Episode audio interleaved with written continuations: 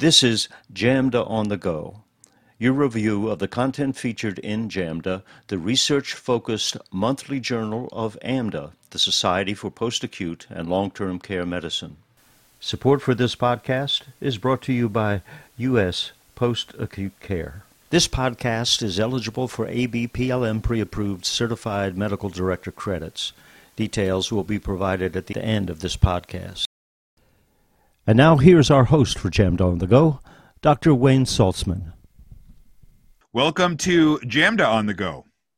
This podcast will spotlight articles from the April 2021 issue of JAMDA, the Journal of the Society for Post Acute and Long Term Care Medicine. We'll be speaking again with JAMDA co editor in chief, Dr. Philip Sloane, and associate editor, Dr. Mallory Brown. Dr. Sloane is a family physician and geriatrician with a master's degree in public health. He is the Elizabeth and Oscar Goodwin Distinguished Professor of Family Medicine and Geriatrics at the University of North Carolina at Chapel Hill. And he's co director for the program on aging, disability, and long term care at the Cecil G. Sheps Center for Health Services Research. Dr. Brown is also a family physician and geriatrician at the University of North Carolina, where she is an associate professor of family medicine and director of the residency training program. Doctors Brown and Sloane, welcome back again to JAMDA on the Go. Thanks, Wayne. It's a pleasure. I'm glad to be here, Wayne. So, what will we be talking today uh, regarding articles from the April 2021 issue of JAMDA? Well, Wayne, first off, we'll be talking about several papers on use of the emergency department by residents of long-term care settings. Next, we'll talk about some pearls from a series of papers about muscle wasting, sarcopenia, and exercise in older people. We'll end by discussing whether and how our nation's long history of racism, including policies by regulators today, have led to disparities in nursing home outcomes. Um, and I have to admit, um, to you both that this is an amazing edition of uh, of Jamda. So you know, let's let's get to it. So our, our first paper, uh, post-acute and long-term care patients account for a disproportionately high number of adverse events in the emergency department. Um, you know, I um, I appreciated the JAMDA focus on the emergency department or ED uh, care in the April 2021 issue there are a number of us at the society who have worked hard to create a better relationship between the skilled nursing facility or, or SNF uh, setting and the ED. At first, I glossed over this paper after I saw that it was a secondary review, not about boots on the ground, um, and probably told me what I already knew or um, you know uh, or have desired to attend to, like like many of us. But um, but Dr. Sloane, the fact that the editors chose to include it led me to believe that there was something more to it, and my attention to it became a bit more focused. What did draw the editors to this paper? Can you tell us more about it? Sure. Well, really, it was my am- ambivalence about the paper because hmm. I thought it could be misinterpreted in the way it would, you know, it could inappropriately cast post acute and long term care in a negative light, hmm. which happens just so often, you know. So here's what they found and why it's controversial. They used a tool called the Global Trigger Tool, which was developed by Institute for Healthcare Improvement, you know, otherwise known as IHI. We all know them. High on the list of these triggers are falls, medication errors, and healthcare associated infections. Um, there's a long list, and I agree that these are things we should look for. I'm just not sure um, all of them. Like, for example, is pneumonia an adverse event? Well, I suppose sometimes it's in hospitals it may be, but you know, nursing homes are where people live, and not every case of pneumonia is necessarily you know an adverse event. Hmm. So they made a couple comparisons that made me uncomfortable. They demonstrated, for example, that PA LTC patients more often come with these adverse event conditions than other emergency department patients. Well, that's not a surprise considering that their average ages differed by 25 years. Yeah.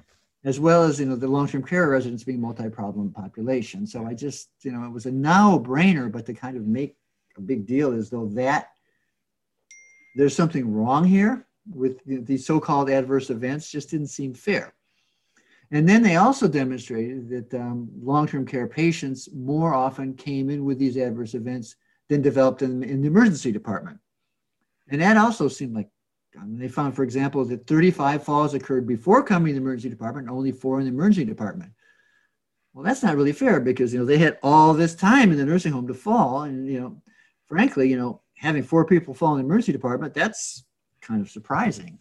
So I think their list of problems leading to ER visits is informative and it quantifies what we already know and we need to be targeting for quality improvement, mm-hmm. such as falls and adverse drug events. There were a lot of adverse drug events. However, to me, the other value of this paper is demonstrating how many ER docs unfairly pass judgment on nursing homes without understanding the population and the circumstances and completely ignore some of the things that bother nursing home clinicians, such as um, the fact that emergency departments are diagnosing urinary infections all the time based on finding a few white cells on a urinalysis. So, uh, yeah. Uh, all, I just had an uncomfortable feeling. I just wanted to talk about it because, um, in spite of what you've been doing, Wayne, to really try to work out with emergency department, hmm. um, there's still a lot of kind of misinterpretation. Well, um, but the article is is motivating. I mean, it, it is so preaching to the preachers. Um, you know, we do have strong supporters in the society that do work in the emergency department. Mm-hmm. Um, you know, perhaps this series that you've done within the April 2021 issue can lead to further discussions about um, what you've already alluded to. You know, quality assurance, process improvement, or what we call QAPI projects. But you know, it also gives some credence to the American College of Emergency Physicians, um, you know, to perhaps take another look at its relationship with the society. We tried a number of years ago, um, and perhaps, um, perhaps it's we're all ready to define better clarity at, at this point. So, um, at least from my from my viewpoint, um, good to read and um, and maybe needs to be looked at much more seriously again in the bigger picture. So thank you for that. Uh, our next paper, um, How Should Assisted Living Be Using Emergency Departments, uh, along with an editorial um, uh, on the paper. Um, you know, Dr. Brown, uh, um, you know, our next paper looks at assisted living facilities. Um, we know that a near majority of folks, you know, live in this type of setting, you know, in their 80s and their 90s. Uh, we also know that assisted living is largely a social model and not a medical one, although there is med- there are me- medical models kind of popping up throughout and have been for a number of years. And we know that the ability to have hands-on nursing care in this setting is significantly limited.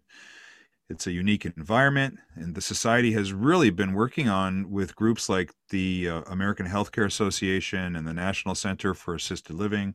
You know, so it is natural that the the the information regarding assisted living, you know, members, you know, do impact on healthcare resources like the ED, um, and um, and the information is growing. You know, what what have we learned from this paper?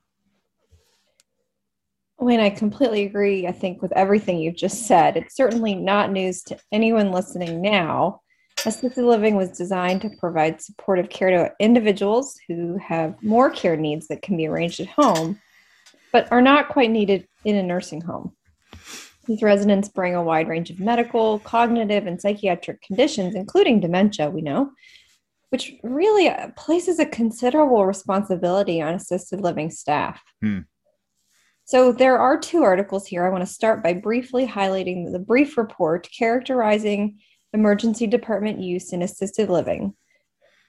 The author and her colleagues set out to examine state variability in all cause and injury related emergency department use amongst assisted living residents. they identified nearly 300,000 traditional Medicare beneficiaries who are residing in larger assisted living communities. They looked at ED visits and classified those that occurred secondary to injury. And within the article, they present rates of all cause and injury related ED use per 100 person years in assisted living by individual state. Hmm. So I'd urge you to take a closer look to see how each individual states, mm-hmm. particularly mm-hmm. perhaps your own, are doing. Um, but the bottom line is that they observed significant variability among states in all cause and injury related ED use among assisted living residents. The authors conclude there is an urgent need to better understand why this variability is occurring to prevent avoidable visits to the ED. To take this idea a bit further, the overall emergency department utilization is called into question in the editorial. How should assisted living be using emergency departments? And I believe it was really done with some great thought and some noted solutions as well. Reasons for ED use among assisted living residents include onset of acute medical issues at any and all hours of the day, as well as decompensation of chronic medical issues, and also injuries sustained at the community. So, to safely minimize emergency department use in this population, the author states that we must consider how care delivery in assisted living could be reasonably modified. Mm-hmm. A few thoughts emerged throughout the piece. First, stricter state regula- regulations regarding on site capabilities and the criteria for entering and exiting assisted living could potentially impact rates of ED utilization and should be considered. The partnership between the assisted living community and the resident and his or her family must be more transparent during these times. Addressing when the care needs have changed and therefore what the next steps in care are to meet the individual's goals. In addition to identifying and managing medical issues in assisted living, the occurrence of adverse events, defined as physical injuries because of healthcare, are a really important reason that residents present to the emergency department. As I mentioned before, the prior article that's uh, in this month's issue of JAMDA does identify that adverse events at the time of arrival to the ED are more common amongst our assisted living residents. There are opportunities for assisted living to enhance evaluation and management on site. We absolutely know from the COVID 19 pandemic that telemedicine can serve as an incredible resource to improve resources and assessment capabilities.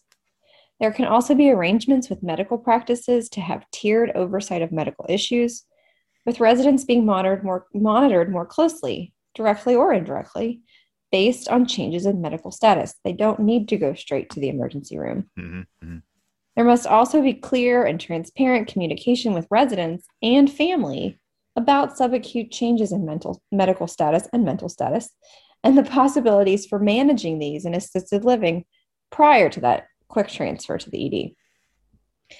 Finally, I think um, comes from this article continual reassessment of the data with regard to ED transfer by every assisted living community is absolutely essential. Essential. Yes. Yeah.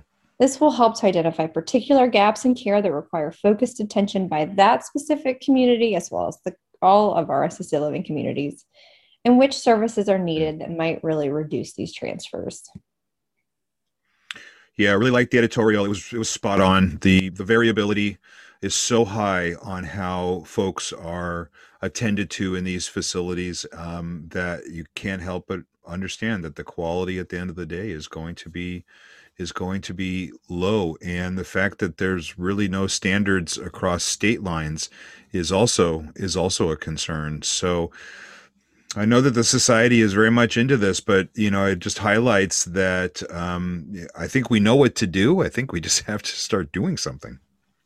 Well, you know, um, there are two sides to this. You know, there will be a lot of pushback for this kind of thing because of concern about medicalization of assisted living. And there, you know, assisted living has many proponents who say, look, you know, this is a non-medical setting, and uh, you just want to turn it into nursing homes by having medical staff and more nurses. And if you turn it into a nursing home, well, then maybe they won't have to go to the emergency department as much. But um, and so th- there is this pushback about that. And, uh, and on the other hand, um, there's a lot of inappropriate sending to nursing home because there's nobody there to look at somebody who falls, you know, and just examine them to make sure that they're not hurt. And so um, there are two sides to this. I think, though, the increasing um, the increasing medical morbidity, you know, the, the more um, medical problems in assisted living, you know, and the more people with advanced dementia, it really does. I'm with you, Wayne. You know, something it needs to be more medical than it is. Mm. And ideas like telemedicine, you know, and really having more. uh, For example, well, there was a study in Wake, Wake County, not far from here, where they worked out a deal with the EMS that the EMS could come in and examine the person and Yes. decide whether they really needed to go. And they reduced emergency department transfers for falls by over 80%. Yep. Um, I remember that study. yeah. Yeah, yeah, absolutely. And now, a word from our sponsor, U.S. Post Acute Care. Let's talk for a minute about goals of care conversations. Now more than ever, post acute clinicians should initiate these discussions with their patients. At US Post Acute Care, our clinical team is committed to regular goals of care conversations with each seriously ill patient. We help our patients to think through their goals and express what's most important to them. Now we can develop a care plan that aligns with their goals and their values. Using a technique first developed by Ariadne Labs, these structured conversations have shown meaningful improvements in the quality, cost, and effectiveness of care. Our Chief Medical Officer, Dr. Kevin Henning, is highly committed to making the goals of care conversation a foundation of effective care for our clinical team. At US Post Acute Care, that's what we think. Now we'd like to know what you think. You can reach us at uspostacutecare.com or on LinkedIn, and Dr. Henning will be happy to respond. Thanks for listening. Uh, Let's move on to something we know we know a little bit more about and um, done a little bit more work on. Next article has to do with sarcopenia. So, Dr. Sloane, um, you know, as you're well aware, as as co-editor in chief, you know, JAMDA has been a proponent for sarcopenia research for a long time. We know so much more about sarcopenia than we ever have in the past. It it uh, we've come such a long way to the approach of the sarcopenic older adult that sometimes you would think, what more can we possibly learn about sarcopenia? And clearly, there is more information to glean. And uh, in the April 2021 issue of JAMDA, there is a paper on sarcopenia uh, and the effect of a dairy product, actually a fortified yogurt, which to this country might seem not so impressive, but to other cultures, pardon the pun, where yogurt dishes are a mainstay a mainstay of the diet, it might be extremely impactful. Very interesting stuff. Tell us a little bit about this article. Well, thank you. Um, and actually, we had 24 papers about um, something related to muscle Hmm. in this issue of JAMDA. And so, in addition to talking about that paper, I'll kind of say a little bit of general things about um, this whole where this field is going. Um, you know, because many AMDA members have commented on how much they see about muscle weakness and sarcopenia, and like you know, they get kind of tired of it. And it is true, you know, in the research world, it's a hot area, especially in Europe and Asia, less so here. So we put, you know, a whole bunch of them in this issue, um, kind of as an update. And, um, but there are some papers and there's an editorial and clinical uh, implications that I think are more relevant for clinicians.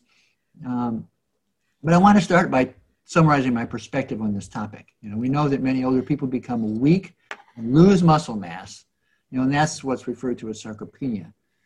And sometimes a person becomes thin as part of the process, uh, but other times you can't even tell the difference because the muscle tends to be replaced by fat, and they have what's called, you know, um, ar- sarcopenic obesity, Hmm.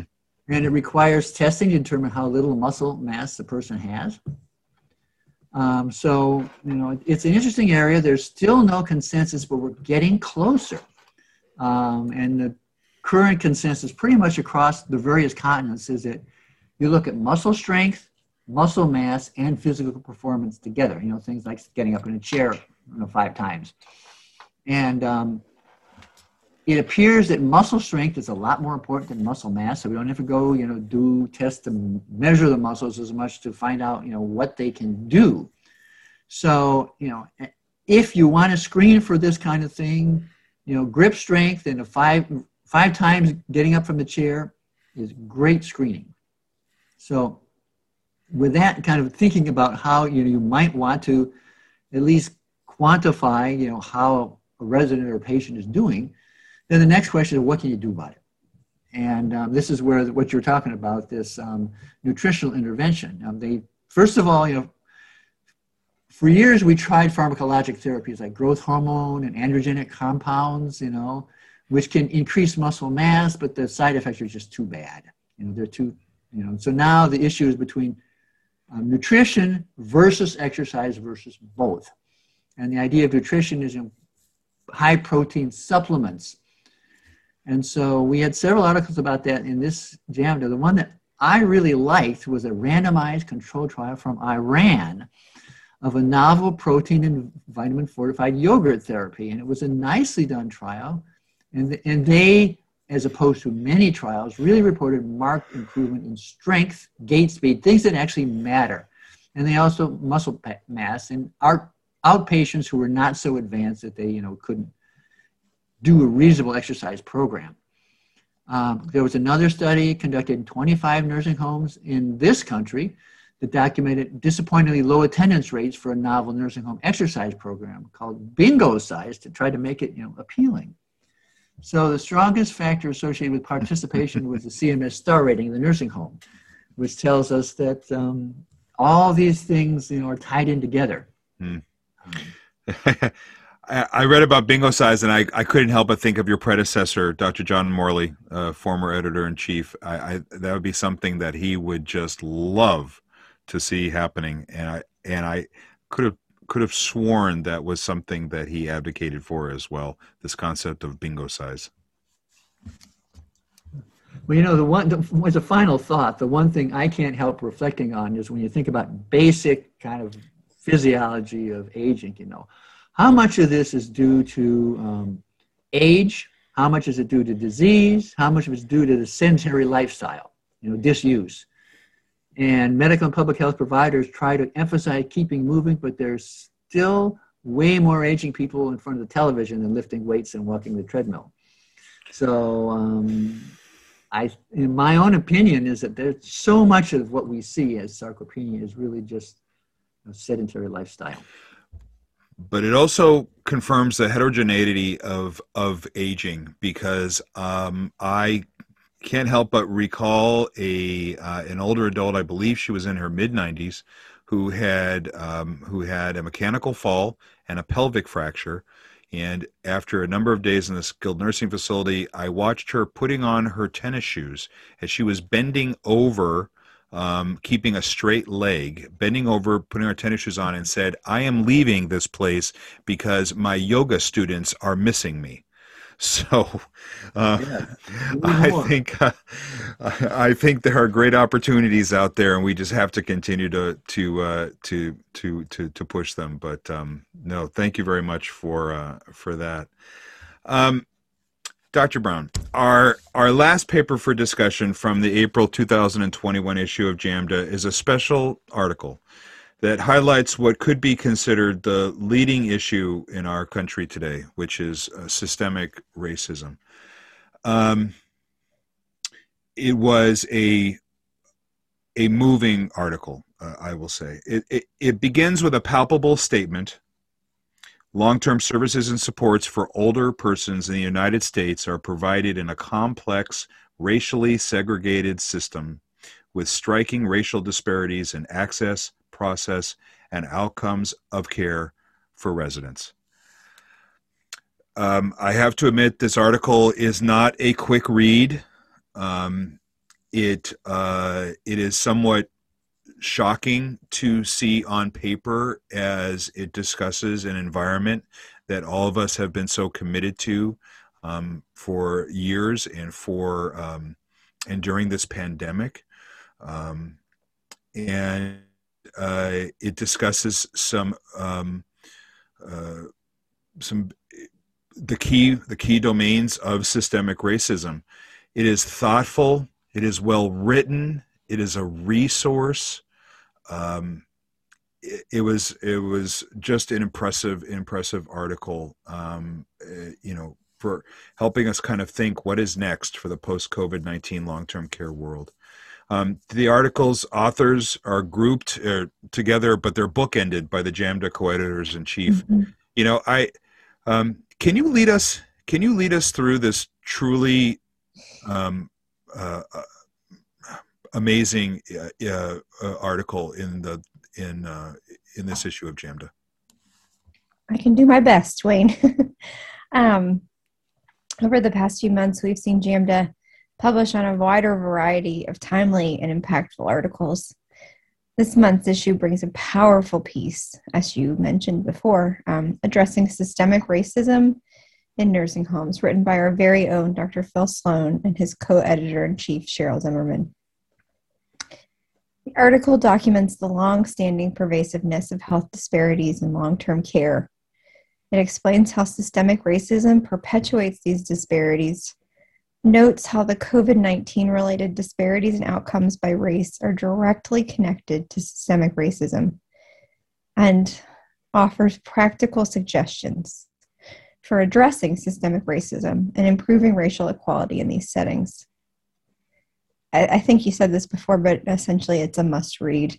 And it is, um, it takes a few times. Um, it, there's, it's not short, but it is, is really meaningful and impactful. Mm-hmm. I'll try to give an overview here, but I'd strongly suggest to our listeners to take the time to actually read through the whole article.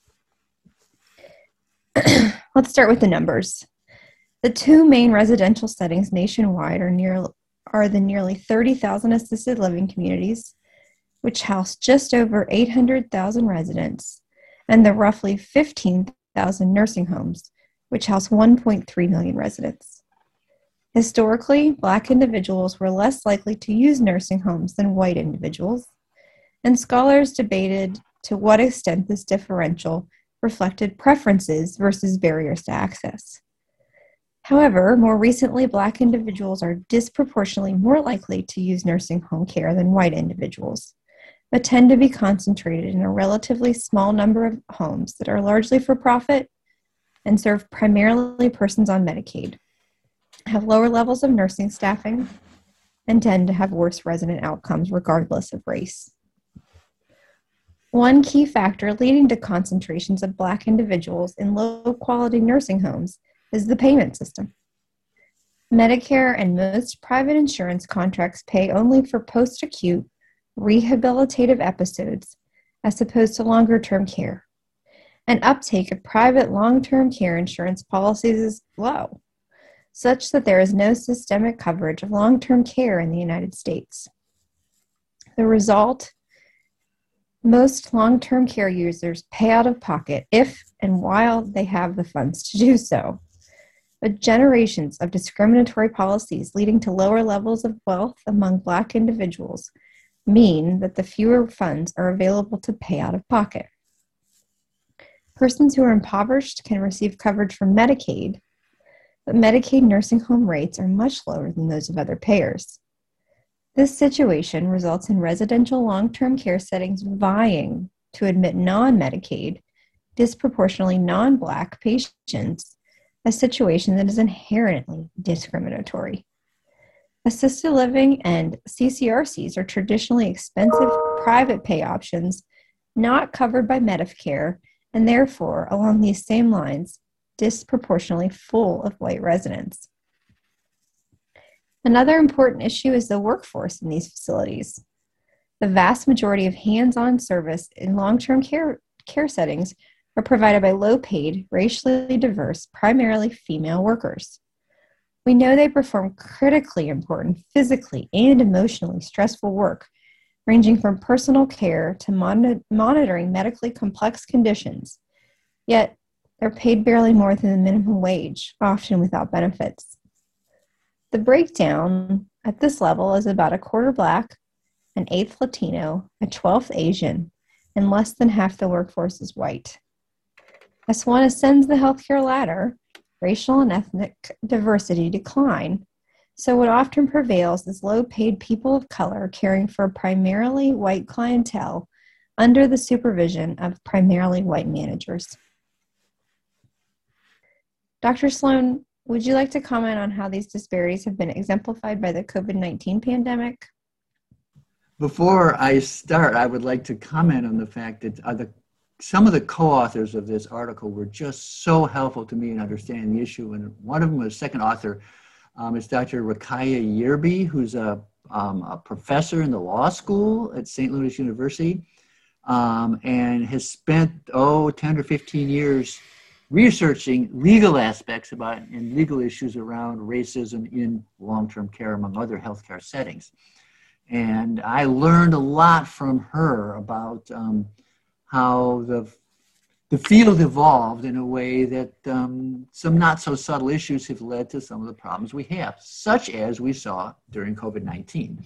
Um, there were several results. For example, you know, we all know that PPE was hard to find early in the um, pandemic, and it took connections and often extra money to obtain PPE. And so facilities with more generous budgets were able to find it, whereas others were not.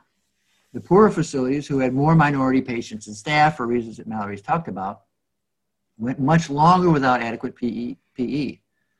And this was especially bad because these homes were often located in or near communities of color, which had higher in community COVID rates for some of the other reasons that are identified in the paper. So staff were more likely to bring the disease into the facility. And finally, CMS, in its wisdom, you know, continuing its unintentionally racist strategy of taking money from the poor and giving it to the rich, instituted policies that rewarded the facilities that did well with more resources and fined the ones that were struggling. Thanks, Phil. I really appreciate your insights. Um, I want to end just by speaking briefly to the implications for policy and practice that you and the authors close with. I think they're really powerful. First, we must acknowledge systemic racism as the root cause of the racial and ethnic disparities in settings, care quality, and outcomes. Along with acknowledgement must come the recognition that, quote, colorblind, end quote, policies and data systems perpetuate and reinforce systemic racism by failing to document and monitor the patterns by race and ethnicity that constitute disparities. Second, we need to invest in our communities. Policymakers must commit to a large scale investment in neighborhoods where a majority of residents are minorities.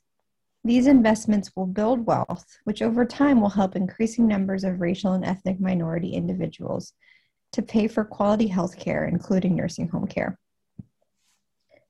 The public financing of nursing home care must also change because the marked, marked difference between Medicaid reimbursement and that provided by other payers is a key factor leading to the stratification of long term care settings by race and resources. Increasing Medicaid payment is a good first step.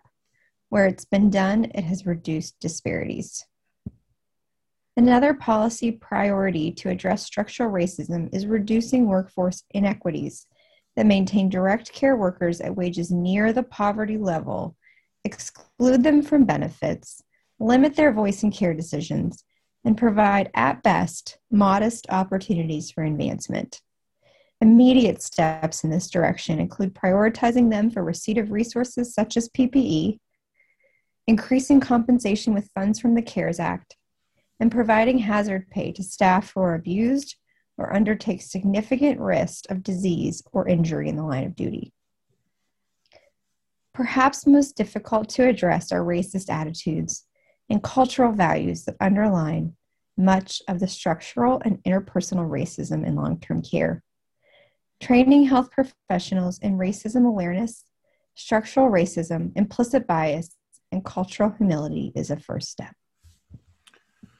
Wow. Uh, thank you, Dr. Brown. You know, I would uh, just offer two additional thoughts. One is, at the annual meeting uh, in March of 2021 with the Society for Post-Acute Long-Term Care Medicine, the House of Delegates approved two resolutions um, introduced by the state of Kentucky to um, further advance or support certified nursing assistants, which are essentially being discussed in this uh, in in this article. Uh, and there was a lot of very good discussion about uh, about doing so. Um, and the National Association for um, for this profession uh, is also being considered as uh, potential partners. Um, the second I'll, say is that this article um, merits, uh, as we have said a number of times already, merits reading and absorbing. But I would I would challenge our uh, the society state chapters, um, geriatric fellowships. Um, uh, advanced practice societies to uh, read this article and and discuss it and determine ways in which we all can work together as an integrated as an integrated system uh, in order to make uh, um, to make this to make our world uh, and this environment um, better. Uh, I would also encourage that our legislators also take a look at this article because I think that, in my opinion, it is um, much better written than anything else I have seen um, up to now, given the the Absolutely. the racial disparities that have come to light. That concludes our overview of the April 2021 issue of JAMDA. Uh, again, an, an, amazing collection of articles that help us in the post acute and long term care world to think and do better. Under the leadership of co editors in chief Dr. Philip Sloane and Dr. Sheryl Zimmerman, and with the support of editors like Dr. Mallory Brown, the Journal of the American Medical Director Association continues to be an impactful resource in post acute and long term care and beyond take a look at the impactful April 2021 issue. Doctors Sloane and Brown, thank you once again for spending your time with JAMDA on the go. Well, thank you so much, Wayne. Thank you.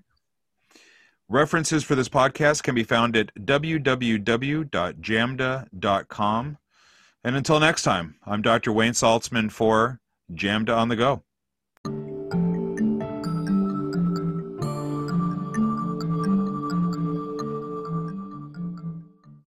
Support for this podcast is brought to you by U.S. Post Acute Care.